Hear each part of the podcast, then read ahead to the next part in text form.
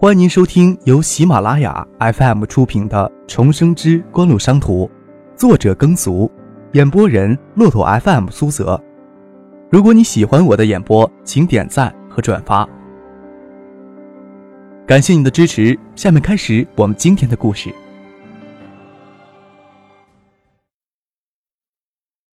第四十六集。张志飞让司机将三菱车开回公司，三个人都坐吴天宝的丰田车往四凤桥去。从茂名路绕到沙田南面，看见陈飞荣骑车走在前面。那天遇到的三个小青年正在后面纠缠着。一个青年跨坐在后车架上，伸手搂过陈飞荣的腰。陈飞荣挣扎着，车前轮压在马路牙上，哗啦一声，连车带人摔到马路牙子上。那小青年却一步先跳开了，张克火冒三丈，指着前面让吴天宝将车靠过去。没等车停稳，张克人钻出车门，朝动手的小青年一脚踹过去，踹得他手趴地。没等他站稳，第二脚蹬他尾脊骨，踢翻在地。紧接着一脚狠狠地踩到他脸上，瞪着另两个刚刚回过神的青年，一脸的凶恶。妈了个巴子，吃了豹子胆了！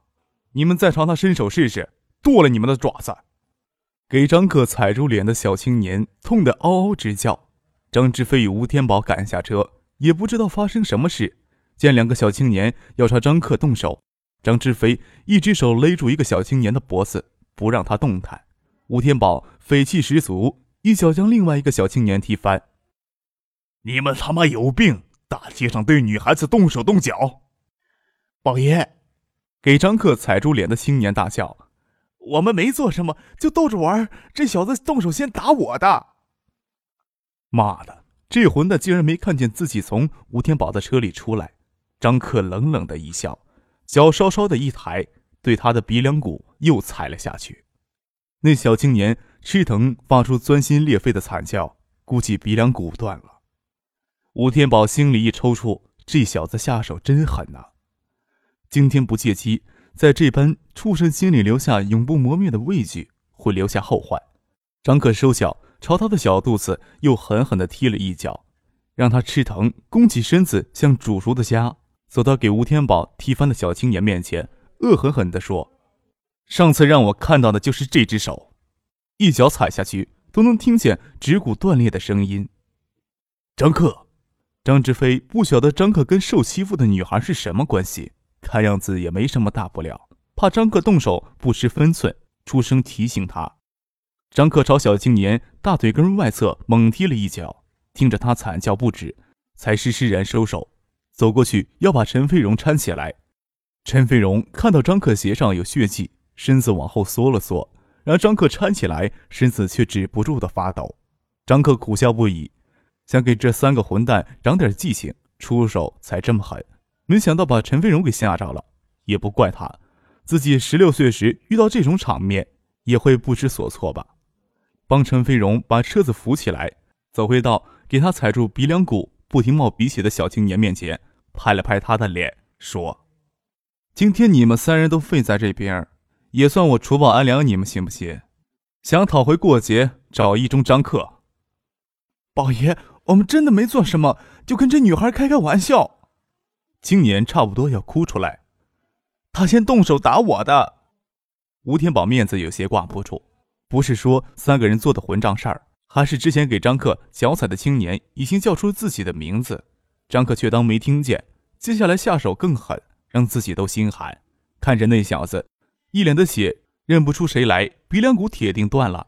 躲在自己身边的小子认识沙田的小青皮，左手指像鸡爪子一样曲着。皮战骨断，疼得抖个不停。张克对小叔张志飞说：“小叔，帮我给严正科打电话，我想这几个畜生还不认识新上任的市局局长。”张克、吴天宝都觉得这是三个混小子可怜。张志飞这侄子这时候不像唬人的样子，这时候真把严正科请来，加上张志行、张志飞的关系，这三个混小子没好果子吃，也算是有些交情。忙劝道。事情是不是就这样过去？我看这女孩子也没什么大问题，没必要搞大吧。吴经理，不是我不给你面子，她是我同学。张克指着陈飞荣，鼻有些扭曲。我张克不受这气儿。吴天宝脸色有些难看。张克刻意让他误会“同学”一词，暗指另一层关系，这性质就恶劣了。吴天宝揪住张志飞抓住的那个小青年领口，狠狠地扇了两巴掌。你妈了个巴子的！哪只手不干净，伸出来！小青年给两巴掌打出血来，挂在嘴角没敢擦，哭丧着脸说道：“王爷，我们真没有做什么，就彪子今天搂了下他腰，上回挤公交车碰了一下，就这两回。”都让他给碰到了，谁他妈信你？吴天宝咬牙又狠狠地抽了一记，留下五个手掌印，转头看向其他两人：“你们说，你们要不说实话，别怪宝爷不留情面。”真的没有，宝爷要不信，你直接问他。围过来一群路人，不明所以的站在外围，见场面有些血腥，不敢太靠近。陈飞荣受了惊吓，身体一直在发抖，声音也有些颤抖。他们只是纠缠不休。吴天宝看着张克，张克伸手摸了摸嘴唇，撇着嘴唇笑了笑，哼，算了，他们也受到教训了。掏出皮夹，拿出一叠钱丢在地上，让风一吹，几十张散落了一地。看着给吴天宝抓在手里的小青年，说道：“领他们去医院看看，下一回再让我撞到大街上堵女孩子，就没有这么好说话了。”张克看了一眼陈飞荣：“你还要去学校？”陈飞荣眼睛的惊慌之色未退，点了点头，不敢看张克的眼睛。没有摔着吧？张克探头看了看他的左侧，摔倒的时候车子差不多要停下来了，就有点脏。我们还有事儿，让出租车送你去学校吧。一辆出租车停在边上看热闹，张克从地上捡起一张钞票递给司机，帮着陈飞荣将自行车放在后备箱里，看着出租车离开。这时候，三名小青年。将散落一地的纸钞捡了起来。吴天宝估计了一下，有三四千元，这这算够了，也算给他们点教训。张克钻进吴天宝的丰田车，抽出一张纸巾，将皮鞋上的血迹擦掉，又将沾血的纸巾丢出车窗，整了整衣襟，好像这件事儿从头到尾都没有发生过。吴天宝这才意识到小看了这个少年，换成自己踢断别人的鼻骨，踩断别人的指骨，这会儿也不能这么平静。这高干子弟的人心真不是肉做的。再说三四千块钱也不是小数目，都不见这少年眨眼。张志飞不认识三个小青年，听到被欺负的女孩是张克的同学，他就后悔一开始也没有动手。知道不给这三个小青年点教训，以后还会对张克的同学纠缠不休。张志飞少年也经常打架斗狠，不过那时候家教严，常常在外面揍了别人，回头给他老子揍。现在身份地位不同了，脾气就平和多了。在张志飞的印象里，侄子张克的性格一向是偏温和的。这次见张克动手打人，张志飞倒是又惊又喜。他向来认为少年人要有血性，特别是张家人，有这好底子，性格上要更加强势，才能成大事儿。您正在收听的是由喜马拉雅 FM 出品的。重生之官路商途。车到四凤桥，东莞就是星光造纸厂的老厂。老厂停产了大半年，刺鼻的气味已经很淡了，只有疏港河的底泥还是黑色的，要靠自然淡化，可能要十几年的时间才能完全净化干净。车子在造纸厂前面停下来，没过石灰水的围墙，铁栏山厂门关闭着，只有靠近传达室的小门开着。厂子里的场地都用小青砖铺的，植了很多树。厂房简陋高大。再往东走是家娱乐场，是当时海州最大的滑冰场。滑冰场二楼还有迪厅，后面有座院子，有三四家小餐馆相互竞争，也看不出有什么特色。再往东依次是城建宾馆、广济医院的门诊部、浴室、一些小商铺。四道桥西边守的就是陈民宾馆。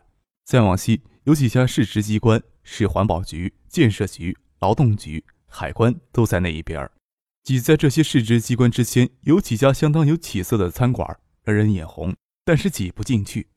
吴天宝转过身子，看向张可，也装作将刚才的一丝不愉快彻底忘掉的样子，问他：“就指着你给叔叔出点子了？这块旮旯地儿，怎么挤进去？张可见吴天宝的眼神往溜冰场后面的院子里钻，指着那边，要不要往里边看看去？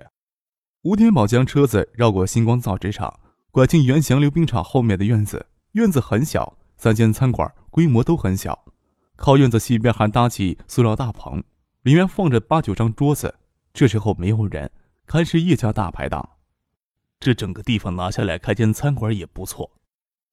那也只有两三亩的范围。张克撇撇嘴，指着左手星光造纸厂给石灰水抹白的墙院。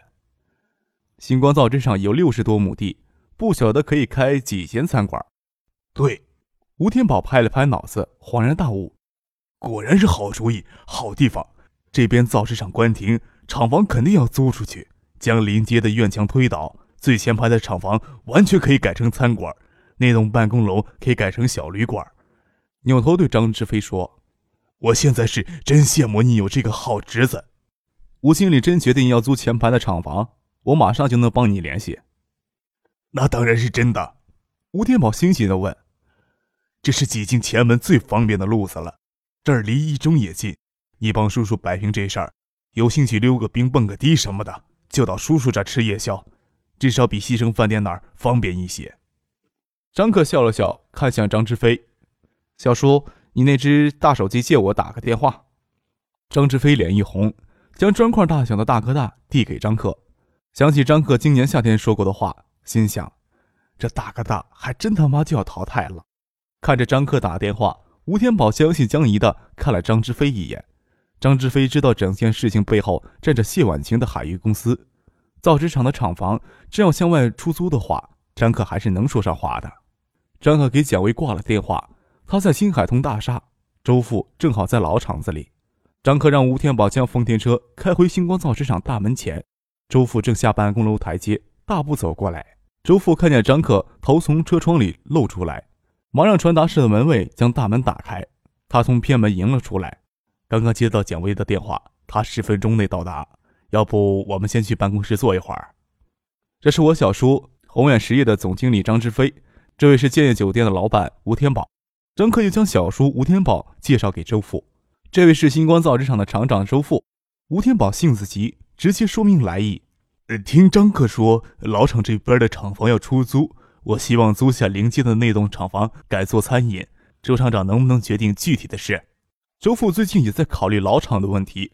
老厂子设备陈旧，但地方却是好地方，紧挨着前门。拿老厂做抵押建新厂贷款，当时是为了多搞些贷款，找了些关系。给老厂的资产评估了两千五百万，张克估算过，就算在九四年这块大约六十亩的地进行商业化操作，卖出两三千万绝对是不成问题。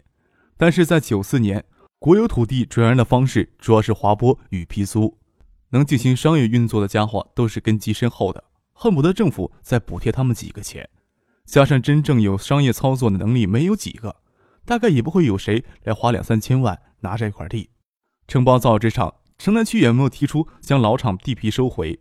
收回老厂的地皮，银行的贷款必须要转移到区政府头上。而在城南区政府眼里，这块地根本就不值两千五百万。虽说造纸厂承包期过后，银行贷款还需要区政府承担，却不需要承担承包期内的利息支出，所以根本就不需要张克努力。老厂也包括在经营范围之内。十年的承包经营期，张克做梦都能笑醒。虽然不能进行商业地产的开发，但是可以拿出来进行商业操作。张克相信，仅凭这块地皮所创造的价值，绝对能抵得过那两千五百万贷款的利息。当然，这一点城南区政府也自认为占了便宜。要知道，九四年通货膨胀，银行贷款利率比十年后高得多。就算城南区政府搞来很多优惠政策，每年的利息也要三百万出头。周父也筹算乾陵街的厂房与办公楼可以改成餐馆与旅馆，当然造纸厂目前拿不出改建资金的，只能招商出租。他见张克领吴天宝来，只当事情已经定下来，说道：“事情既然已经定下来，什么时候来签约都行。”听周父这么说，吴天宝愣在那里，搞不懂周父的意思。张志飞问张可：“省里那位把这里的事都让你决定？”吴天宝听到张志飞的话。又吃了一惊。张志飞虽然知道有些事不会跟他细说，但他也知道一些。扭头看向张克，感情这少年真是深藏不露，都是些劳心事儿。小叔不要跟我爸说，我只是说在婉清姐的公司打下手。张克撇嘴一笑，挠了挠脑袋。宏远公司要有什么事情，请海域公司出面，你直接找我就行。不过小叔的能耐比我大，好像不需要帮忙。张志飞潸然一笑。张克对周父说：“今天只是凑巧遇到吴经理，具体的事情你负责谈，将结果告诉我。”原来这样，周父说道：“不如请吴经理去厂房看一看。临街的那栋厂房设备已经拆除的差不多了，老厂的工艺落后，设备陈旧，拆下来的只能够出售给小型造纸厂或者私营企业。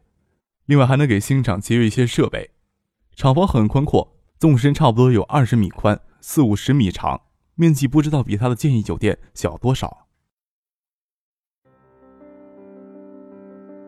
听众朋友，您刚刚收听到的是由喜马拉雅 FM 出品的《重生之官路商途》，作者耕俗，演播人骆驼 FM 苏泽。更多精彩有声书，尽在喜马拉雅 FM。